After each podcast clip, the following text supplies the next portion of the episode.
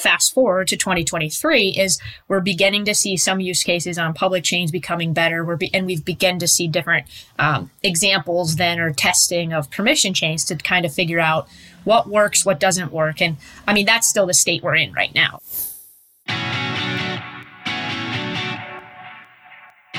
Hello, and welcome to the Crypto Brief, a podcast from the Fidelity Center for Applied Technology. Every week, we get together to discuss current events and trends in blockchain technology, tokenization, DeFi, NFTs, mining, and related aspects of the crypto ecosystem. I'm your co host, Ryan Stubbe, Director of Bitcoin Mining, and I'm joined by Jason Ward, Head of the Blockchain Incubator, Parth Gargava, product architect within Fidelity Labs, and Jack Neureuter, research analyst with Fidelity Digital Assets. Before we begin, just a friendly reminder that this discussion is for educational purposes only and should not be viewed as investment advice or a recommendation for any security or asset. The views expressed are those of the co-hosts and not necessarily those of Fidelity Investments or its affiliates. As we all know, digital assets are speculative and highly volatile and are only for those investors with a high risk tolerance. So let's dive into what's been happening recently.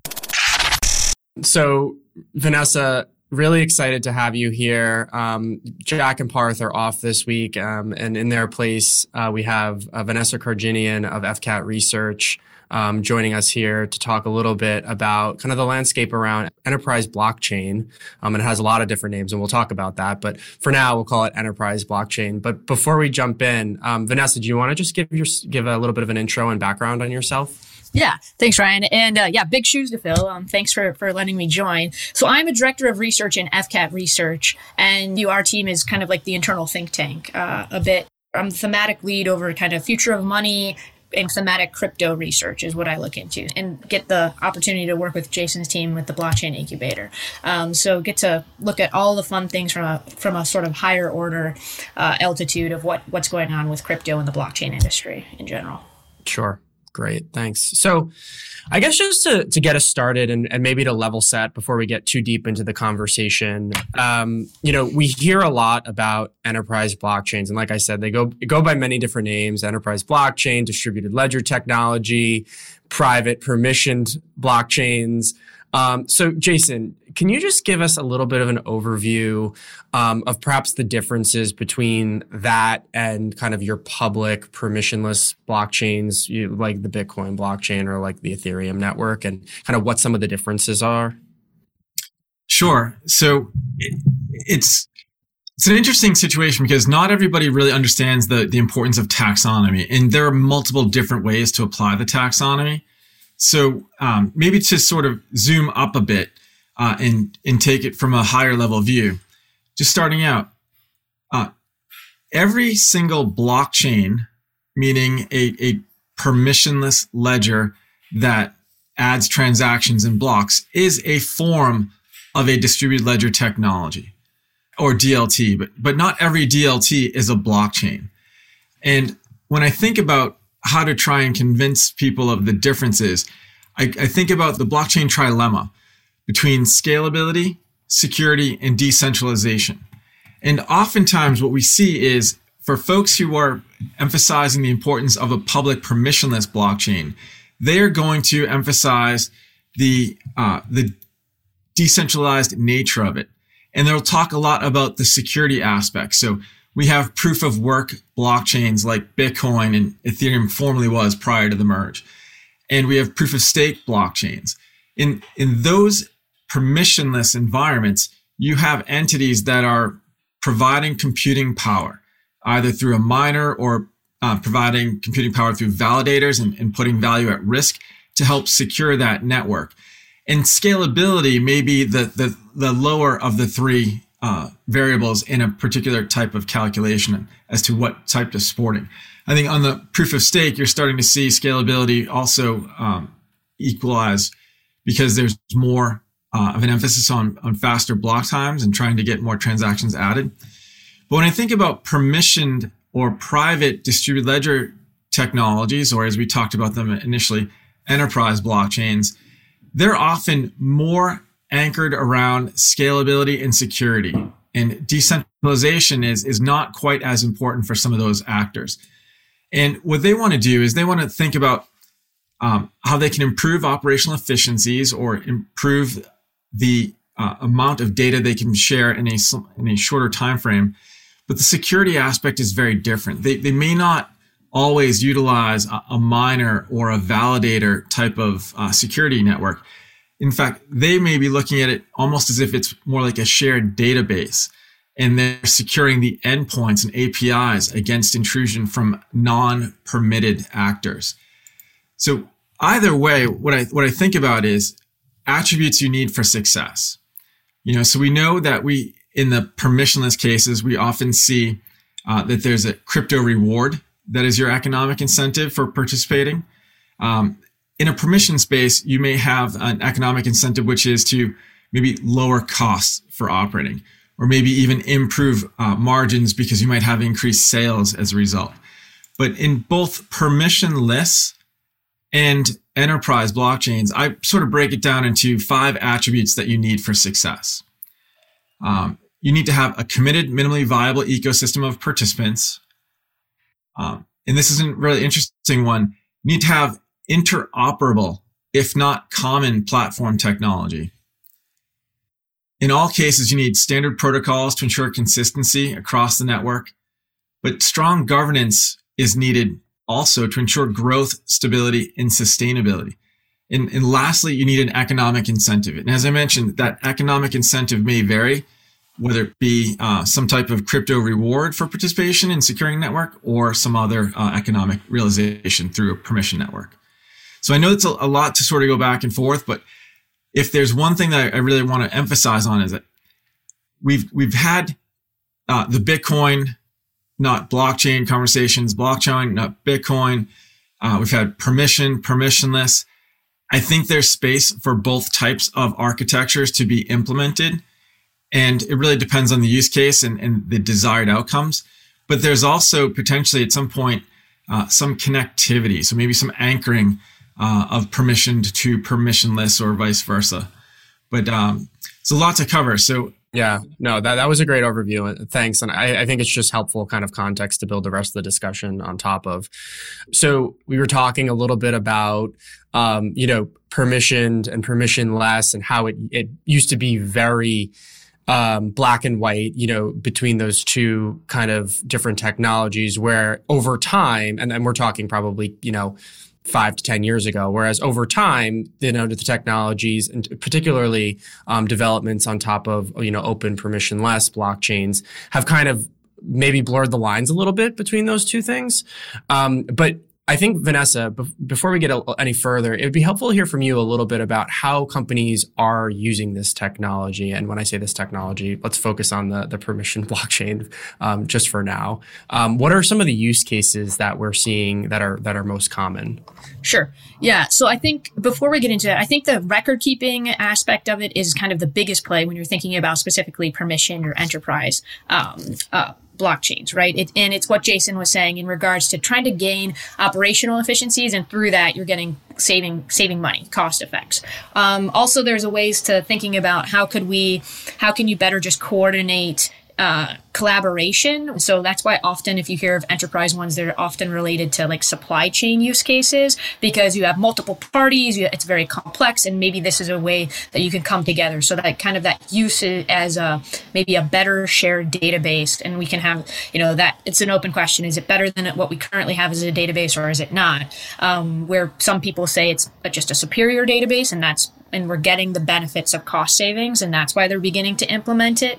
Um, but yeah, so it's all about kind of multi-party coordination, record keeping, and just that angle of it is, I think, the use cases. And to me, that's actually been when I was thinking about just when I first heard about blockchain technology as a whole. I've always been driven by what can the technology aspects do, like how can this just Im- be improved. Um, whereas I know some folks are, are, have always been more interested in sort of you know think of like the ethos or the original ethos of Bitcoin. Bitcoin being its intention, which has remained true, is to be sort of an alternative to like fiat money, right? And it's still sort of in that lane doing that.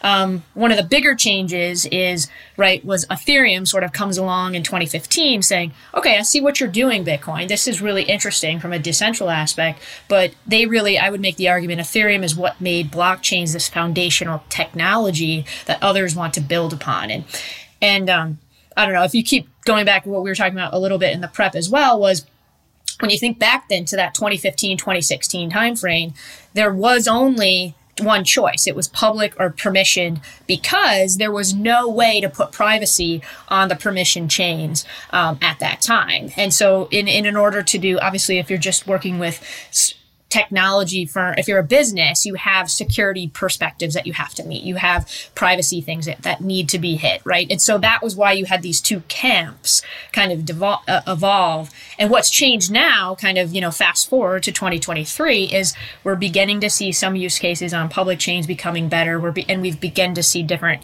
um, examples then or testing of permission chains to kind of figure out what works, what doesn't work. And I mean, that's still the state we're in right now, right? Is trying to figure out what what's what's that. And I'll stop there, but then we can talk about different use cases too. But yeah.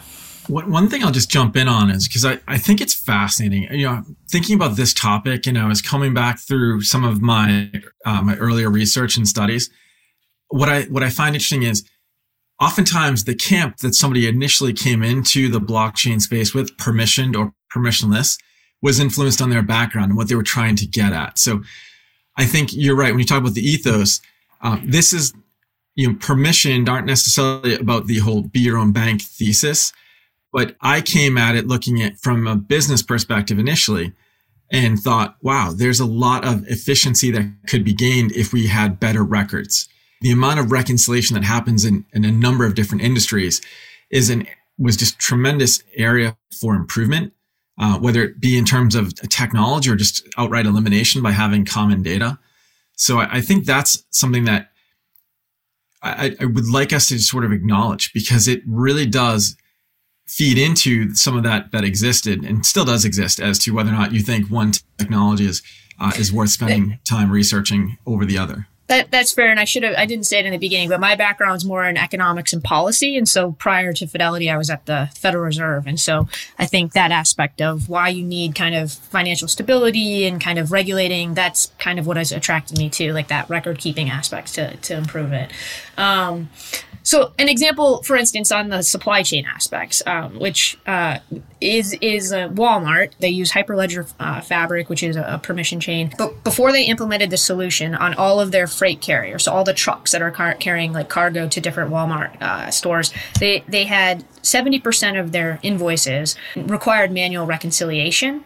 And now that they've implemented a kind of supply chain blockchain in this sense, actually only 1.5% of their invoices require re- reconciliation. So, obviously, a big kind of uh, just within that small ecosystem of the suppliers and Walmart themselves, they've kind of had this aspect. And yes, to people that are mostly focused on, you know, kind of looking at DeFi and crypto, it's kind of like, well, why, why, why is that interesting? But from a business use case, that's that's a big savings to those people.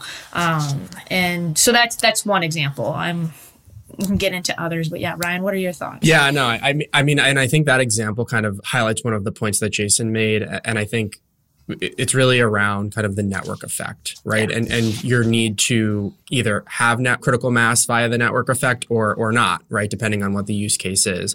And I think in these cases, like if you have kind of a set consortium of companies that would participate in the network, it's much easier to implement the private network, right? Um, and still gain the efficiencies associated with having that distributed ledger. Whereas if you had a larger group, particularly around some of the financial services use cases where we think about trading and settlement and things like that, well, all of a sudden that network becomes much bigger, achieving the critical mass necessary to capture those efficiencies is a lot harder to get to, right? Because you have to have everyone sign on for the same standards. Arguably, they would all have to run nodes in the network, right? And so that that is a little bit different. So that's what jumps out to me there. And I think even like larger companies with a lot of subsidiaries, um, and I'm thinking about one large bank in particular, um, where are all on the same DLT. That can also, if you're talking about quote unquote one institution, right, um, can also have some efficiency um, from from a just from a record keeping standpoint. Yeah.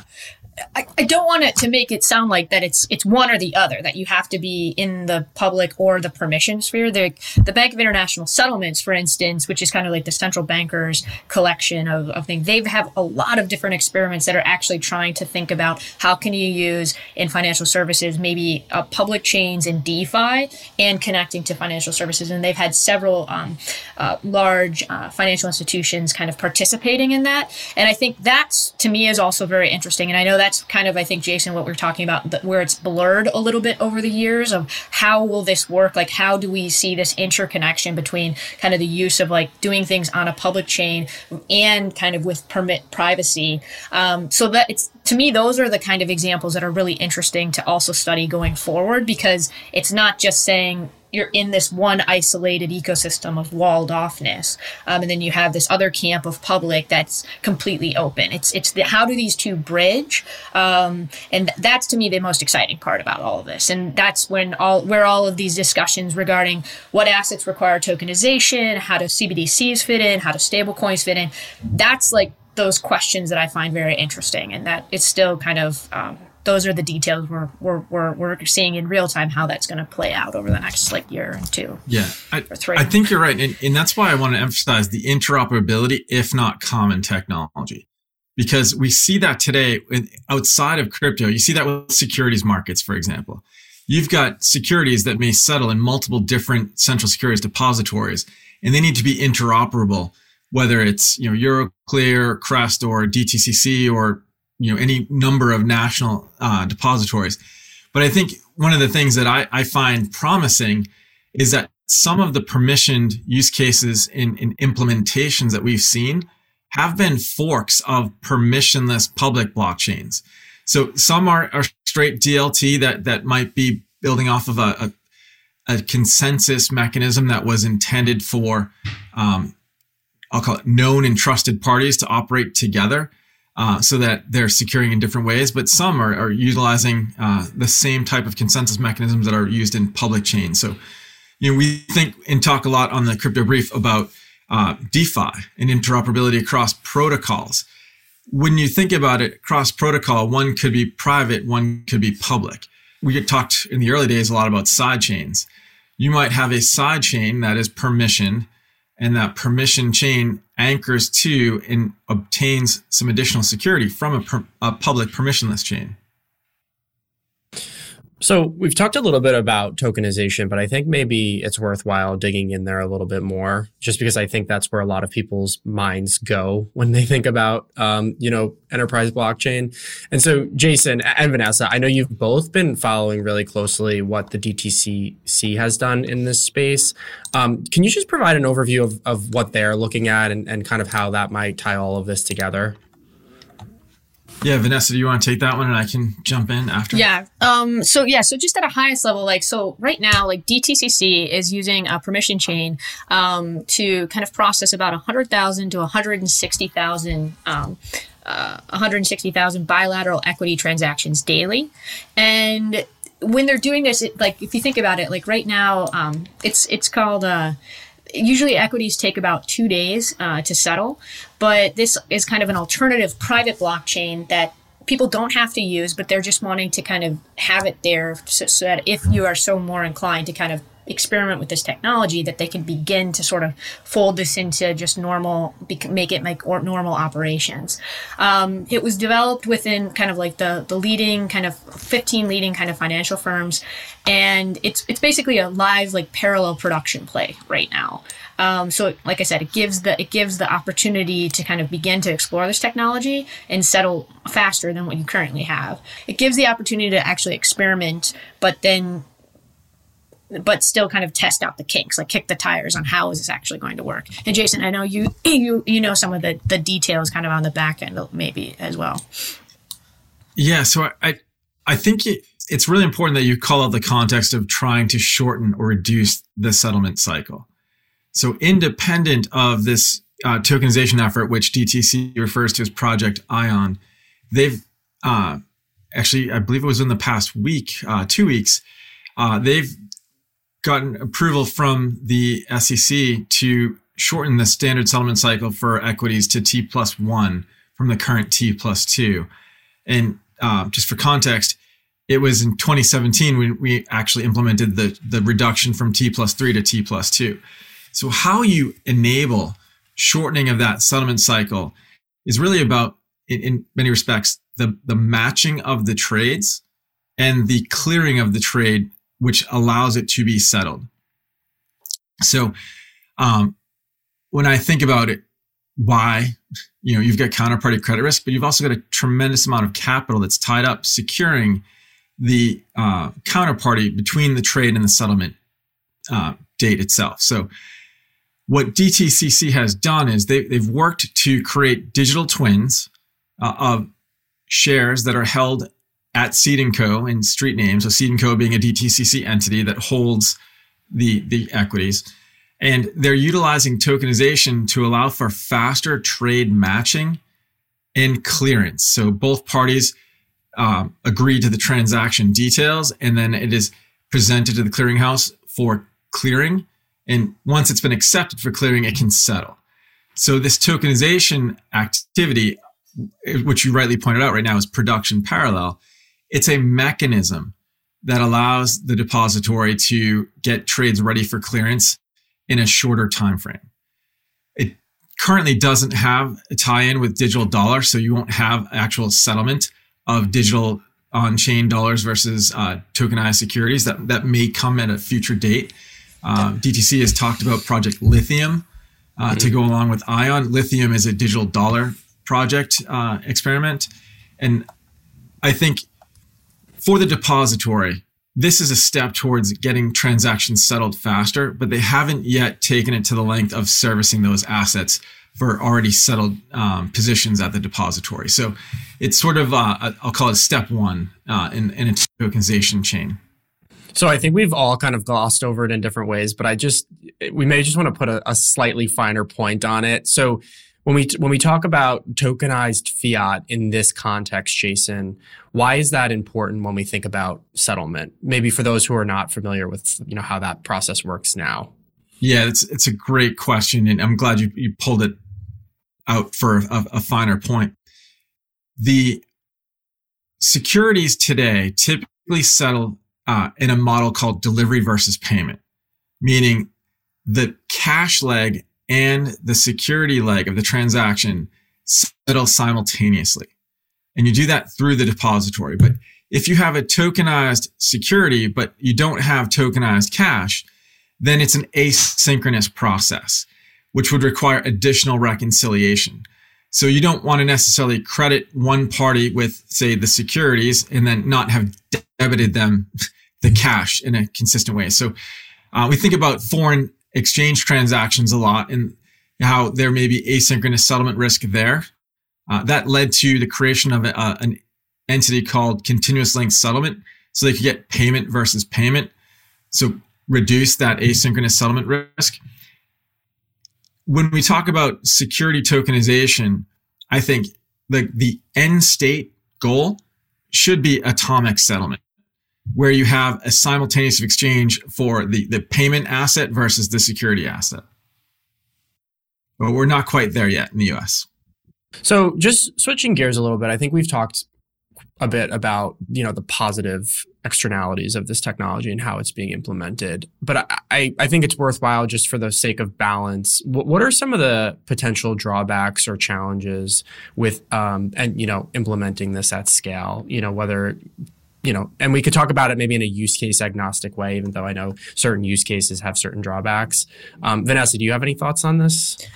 Well, I, I, guess my thought kind of goes back to kind of my central banking days to some degree, but this question of how do you how do you begin to adopt technology and then adjust risks for it? Some crypto folks thought, like uh, leaders have criticized when policymakers say, "Well, why are you studying safety and soundness or financial stability?" But this point of uh, financial policymakers at least are trying to kind of keep things level, right? And so I don't know. The best way I can think about it is think think about how did we transition the trading floor from a paper-based trading floor that had open outcry to something that's more electronic, right? It, it didn't happen overnight, but we had to kind of change who are the players involved and what are the risks involved with this and how do we want to change because there was a, some capability that we wanted.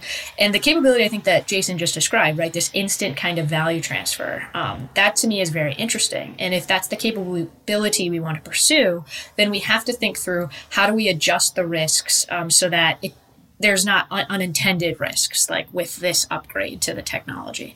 And so so that's that's kind of where I, where I think of like what are the un- what are the unintended consequences? And I uh, of that. And I think that's why sometimes you see just policymakers in general being cautious about this because they they're they're trying to not just they they can't they have to think about the system as a whole of how of how it works um, yeah i I think this is a really interesting question for a couple of different reasons. And, and the first one being that it really depends on your own personal bias when you start looking at a particular use case and understanding what it is that you're trying to solve for.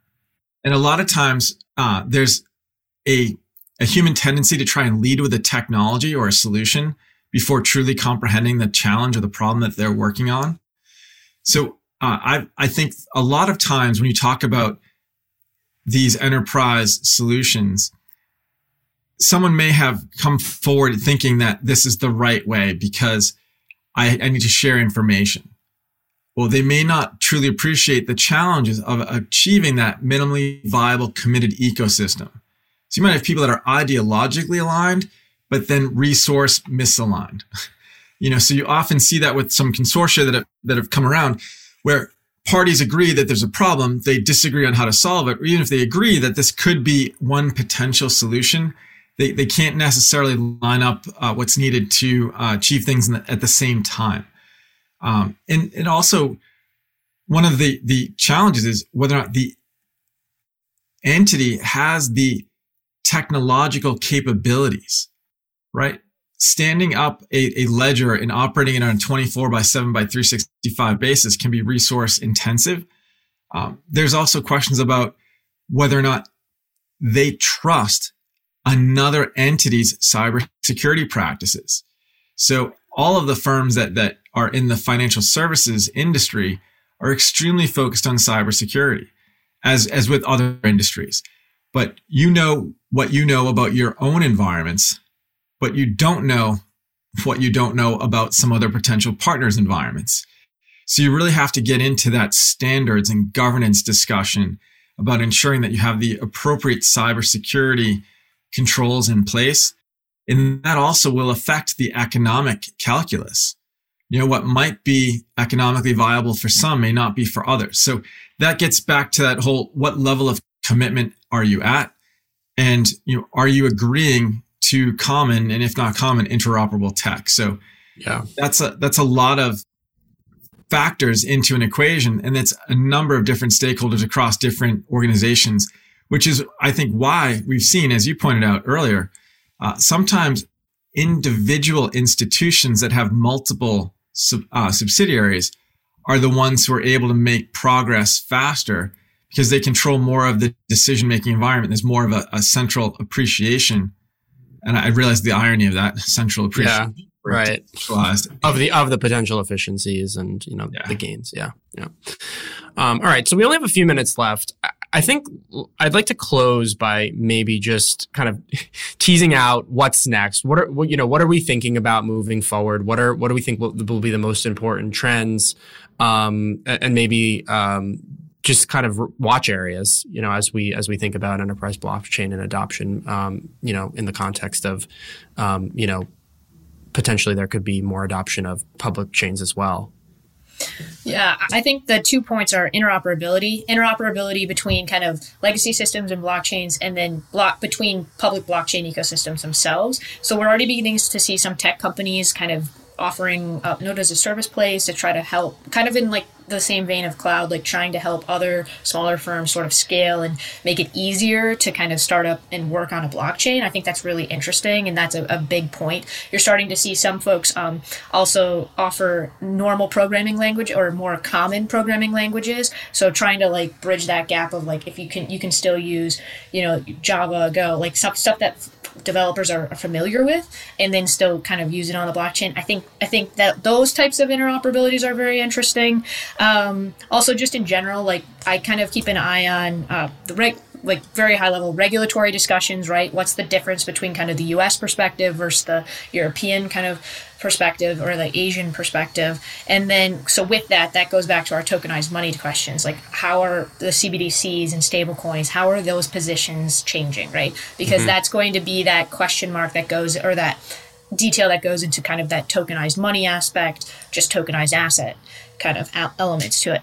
And then, um, if that's not enough to kind of keep track of, I'm really interested in like layer two development, sort of what Polygon's been doing in regards to like their partnerships with other firms, some of the big corporations to see where are they testing the waters at. Um, not because we don't we like what they're doing per se, uh, like one over the other, saying one's better than the other, but just I think anytime you kind of have a handle on where are there people trying to experiment, it, it just helps us better have an understanding of maybe then how going. yeah exactly where we're yeah. going. Yeah. Um, so I think I think that's good. Uh, those those are some things I'm looking at um, in general. And that's why you're a full time researcher, right? Because it's a full time job to track. yeah, that's why it's a full time job, exactly. So, uh, Jason, do you have anything to add in the last minute? yeah, I, so I, I, definitely think that Vanessa's um, work is is incredibly valuable because it, it's very very diverse. You know, just reiterate around the regulatory front. There's some um, there's some um, call it a, a, lack of equilibrium in different jurisdictions about what you can and cannot do. So I think as as that continues to mature, there'll be a little bit more uh, I'll call it pace in in some of these these evolutions. But I also think that uh, beyond that, you have stable coins in potentially CBDCs, they will facilitate different types of uh, activities. But most importantly, that I look forward to, as Vanessa talked about the uh, the layer two, I still think we've got a lot of work to do around scalability and privacy. And I think privacy preserving technologies will absolutely give us a chance to take things further and help address some of those barriers that would prevent um, corporates or large uh, institutions from engaging in some of the uh, permissionless uh, ledgers today. But the other thing really comes down to how do you pay for your transactions? And if you have to pay for your transaction in native cryptocurrency, we'll have to figure out are, are, are folks willing to hold that, that unit of account that will power uh, the, the cost of compute? Yeah, I think that's a that's a great place to finish. So Vanessa, thank you so so much. You're the you're the first external guest on the Crypto Brief. Um, you did not disappoint. Um, thank you. we look forward to having you back um, when you know uh, you know your next research report drops. Um, but thank you again for joining, Jason. Thank you, um, and we'll be back to our regular scheduled programming next week. Thanks. Digital assets are speculative and highly volatile, can become illiquid at any time, and are only for those investors willing to risk losing some or all of their investment and who have the experience and ability to evaluate the risks and merits of an investment. Past performance is no guarantee of future results. This podcast was produced by Fidelity Center for Applied Technology, also known as FCAT. FCAT does not offer digital assets nor provide clearing or custody of such assets. It is for informational purposes only and is not intended to provide tax, legal, insurance, or investment advice and should not be construed as an offer to sell, a solicitation of an offer to buy, or a recommendation for any security or other asset by any Fidelity entity or any third party. Views expressed are as of the date indicated based on the information available at the time and may change based on market or other conditions. Unless otherwise noted, the opinions provided are those of the authors and not necessarily those of Fidelity Investments or its affiliates. Fidelity does not assume any duty to update any of the information. Fidelity and any other third parties mentioned in the podcast are independent entities and not affiliated. Mentioning them does not suggest a recommendation or endorsement by Fidelity. This information is not intended for distribution to or use by any person or entity in any jurisdiction or country where such distribution or use would be contrary to local law or regulation. Persons accessing this information are required to inform themselves about and observe such restrictions. Third party trademarks appearing herein are the property of their respective owners. All others are the property of FMR LLC. Copyright 2023 FMR LLC, all rights reserved. 1040156.